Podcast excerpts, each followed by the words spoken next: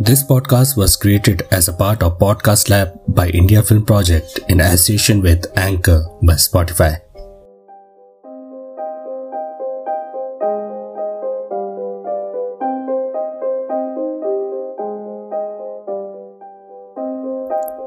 दोस्तों कुछ साल पहले विकास बहल की एक बहुचर्चित फ़िल्म आई थी जिसका नाम था क्वीन इस फ़िल्म के एक सीन में कंगना रनौत का चरित्र रानी एम्स्टरडेम से दिल्ली में अपनी माँ को फ़ोन करती है और पूछती है, हींग को अंग्रेज़ी में क्या कहते हैं?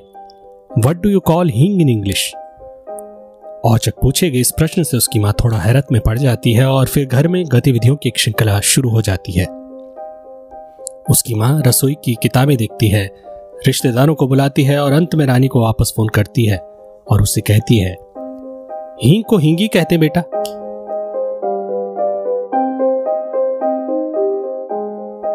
रोचक पहलू यह है दोस्तों कि रानी फ़िल्म जिस जवाब और सामग्री की तलाश कर रही थी, वह चाहती तो उसका अनुवाद। इंटरनेट पर एक त्वरित गूगल खोज के माध्यम से आसानी से पा सकती थी।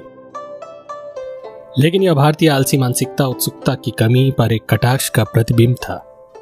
और वह भी तब, जब हींग मुख्य खाने और व्यंजनों को पकाने में इस्तेमाल किए जाने वाला एक महत्वपूर्ण मसाला है, और लगभग भारत के हर घर की रसोई में इस्तेमाल होने वाला सामग्री का अभिन्न अंग। लेकिन हींग भारत में कब और कैसे आया? न्यूट्रिशनल हेल्थ केयर के साथ काम करने वाली और इतिहास में रुचि रखने वाली डॉक्टर मानुषी भट्टाचार्य ने 2019 में बीबीसी को बताया कि वह अनुमान लगा सकती हैं कि इसकी उत्पत्ति 600 ईसा पूर्व की होगी।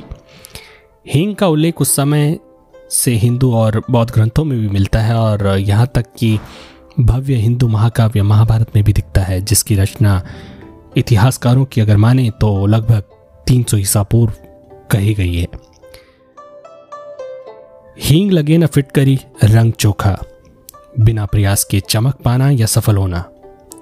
दोस्तों, यह एक प्रसिद्ध कहावत हिंदी में है जो जो लोग अपनी दैनिक वार्तालापों एवं लेखन कार्यों में इस्तेमाल करते आए हैं।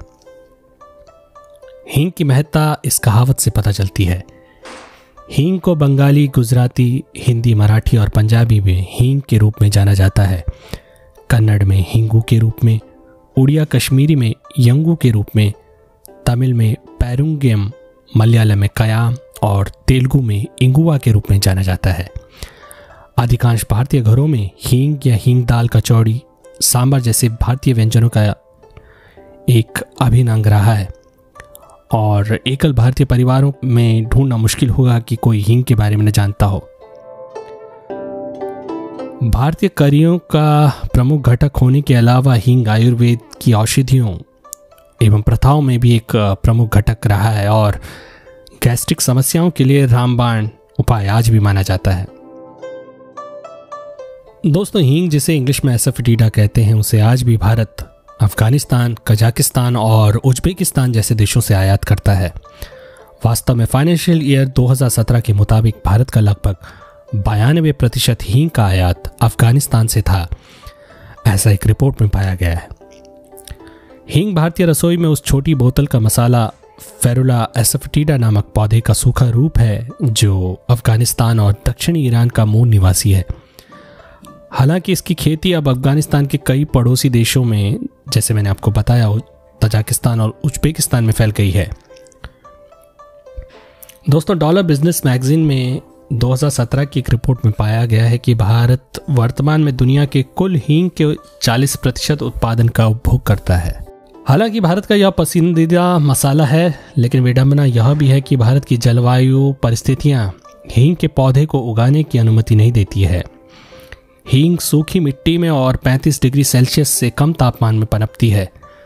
भारत के उष्ण कटबंधीय मौसम, आर्द्र तट और भारी मानसून फ़सल की खेती के लिए अधिकांश क्षेत्रों से बाहर है। 2019 की बीबीसी की एक रिपोर्ट में पाया गया है कि भारत हींग के आयात के लिए ज़्यादातर अफ़गानिस्तान, कजाकिस्तान और उज्बेकिस्तान के आयात पर निर्भर है, जिसकी कीमत 2019 में लगभग 100 मिलियन डॉलर से अधिक थी। हींग कहाँ से प्राप्त किया जाता है और इसका इतिहास क्या है? कुछ लोग मानते हैं कि यह चट्टानों से आता है तो कुछ लोग कहते हैं कि हींग जो है राजस्थान के कुछ हिस्सों में पाया जाता है। हालाँकि इनमें से कोई भी धारणा सत्य नहीं है।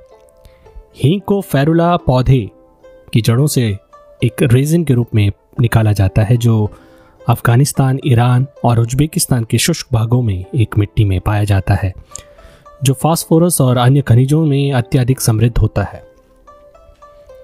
भारत इन देशों से हींग को आयात करता आया है, जिसमें मुख्य रूप से उत्तर प्रदेश के हाथरस ज़िले में से प्रोसेस किया जाता है। सैकड़ों वर्षों से हाथरस प्रोसेस्ड हींग का बड़े पैमाने पर उत्पादक रहा है। दोस्तों, एक रोचक तथ्य आपको बताता हूँ। जिस हींग का इस्तेमाल हम लोग भारतीय समझकर करते आ रहे हैं, वह वास्तव में भारत में लंबे समय से आयात किया जा रहा है। यह बात अलग है कि प्राचीन समय में भारत की सीमाएँ वर्तमान की तरह निर्धारित नहीं थी। इसलिए यह कहना कि हींग भारतीय उपमहाद्वीप में पैदा नहीं होता था, गलत होगा। क्योंकि अफ़गानिस्तान के जिस गांधार क्षेत्र से होते हुए हींग भारत आता था, वह महाभारत काल में गांधार का क्षेत्र कहलाता था। दोस्तों, क्या ये बात आपको पता थी? यदि हाँ और यदि ना तो कृपया वॉइस नोट के ज़रिए मुझे अवगत कराएँ। भैंसजीय रत्नावली में हिंगवदी चूर्ण का उल्लेख मिलता है, दोस्तों। इसमें हींग, धनिया, त्रिकुदु, अजवाइन, चित्रक आदि को मिश्रण करके एक अनुपात में हिंगवदी चूर्ण बनाने की विधि बताई गई है।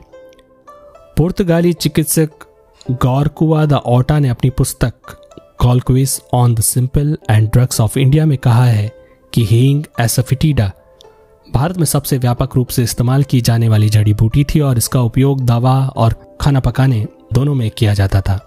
वह लिखते हैं कि ठीक है, आपको पता होना चाहिए कि पूरे भारत में और इसके सभी हिस्सों में सबसे ज़्यादा इस्तेमाल की जाने वाली हींग है। साथ ही दवा के साथ और खाना पकाने में भी यह एक महत्वपूर्ण घटक है। उन्होंने हींग से जुड़ी हुई एक रोचक घटना का उल्लेख किया है, जहाँ पर हींग के ज़रिए घोड़े को ठीक करने का घटना जो विजयनगर में घटित हुई थी, उसके बारे में बताया है। कहा जाता है कि एक पुर्तगाली के पास एक कीमती घोड़ा था, जिसको विजयनगर के राजा खरीदना चाहते थे, क्योंकि घोड़ा बीमार था, इसलिए वह खरीदने के इच्छुक नहीं रहे। पुर्तगालियों ने आटे में हींग मिलाकर घोड़े को ठीक किया। ठीक होने पर राजा ने इसकी अच्छी कीमत दी और पूछा कि इसका इलाज कैसे संभव हुआ। जिस व्यक्ति ने उसको ठीक किया, उसने कहा कि हींग की वजह से। राजा ने कहा कि आश्चर्य नहीं होना चाहिए क्योंकि यह देवताओं का प्रसाद है, जिसे वो अमृत कहते हैं। दोस्तों, समय के साथ बहुत कुछ बदल रहा है। 2020 तक भारत में लगभग 1200 टन कच्ची हींग का आयात किया गया। और 2020 से पहले तक अब तक कोई खेती बाड़ी हींग से जुड़ी हुई नहीं थी, लेकिन C S I R, institute of Himalayan bio resources technology ने हिमाचल प्रदेश में लाहौल घाटी में मसाले की खेती की पहल की है, जिसमें भारत की मूल खेती में हींग को उगाने की कोशिश की जा रही है। लेकिन अभी भी एक लंबा रास्ता तय करना है। तो दोस्तों, आशा करता हूँ कि आपको आज का ये एपिसोड पसंद आया होगा।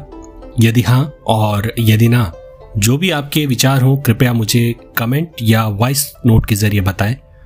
और यदि संभव हो सके तो अपने प्रियजनों के साथ इस पॉडकास्ट को साझा करना न भूले। मुझे बेहद खुशी होगी। भारत एक खोज पॉडकास्ट सुनने के लिए और अपना बहुमूल्य समय देने के लिए आपका बहुत बहुत आभार।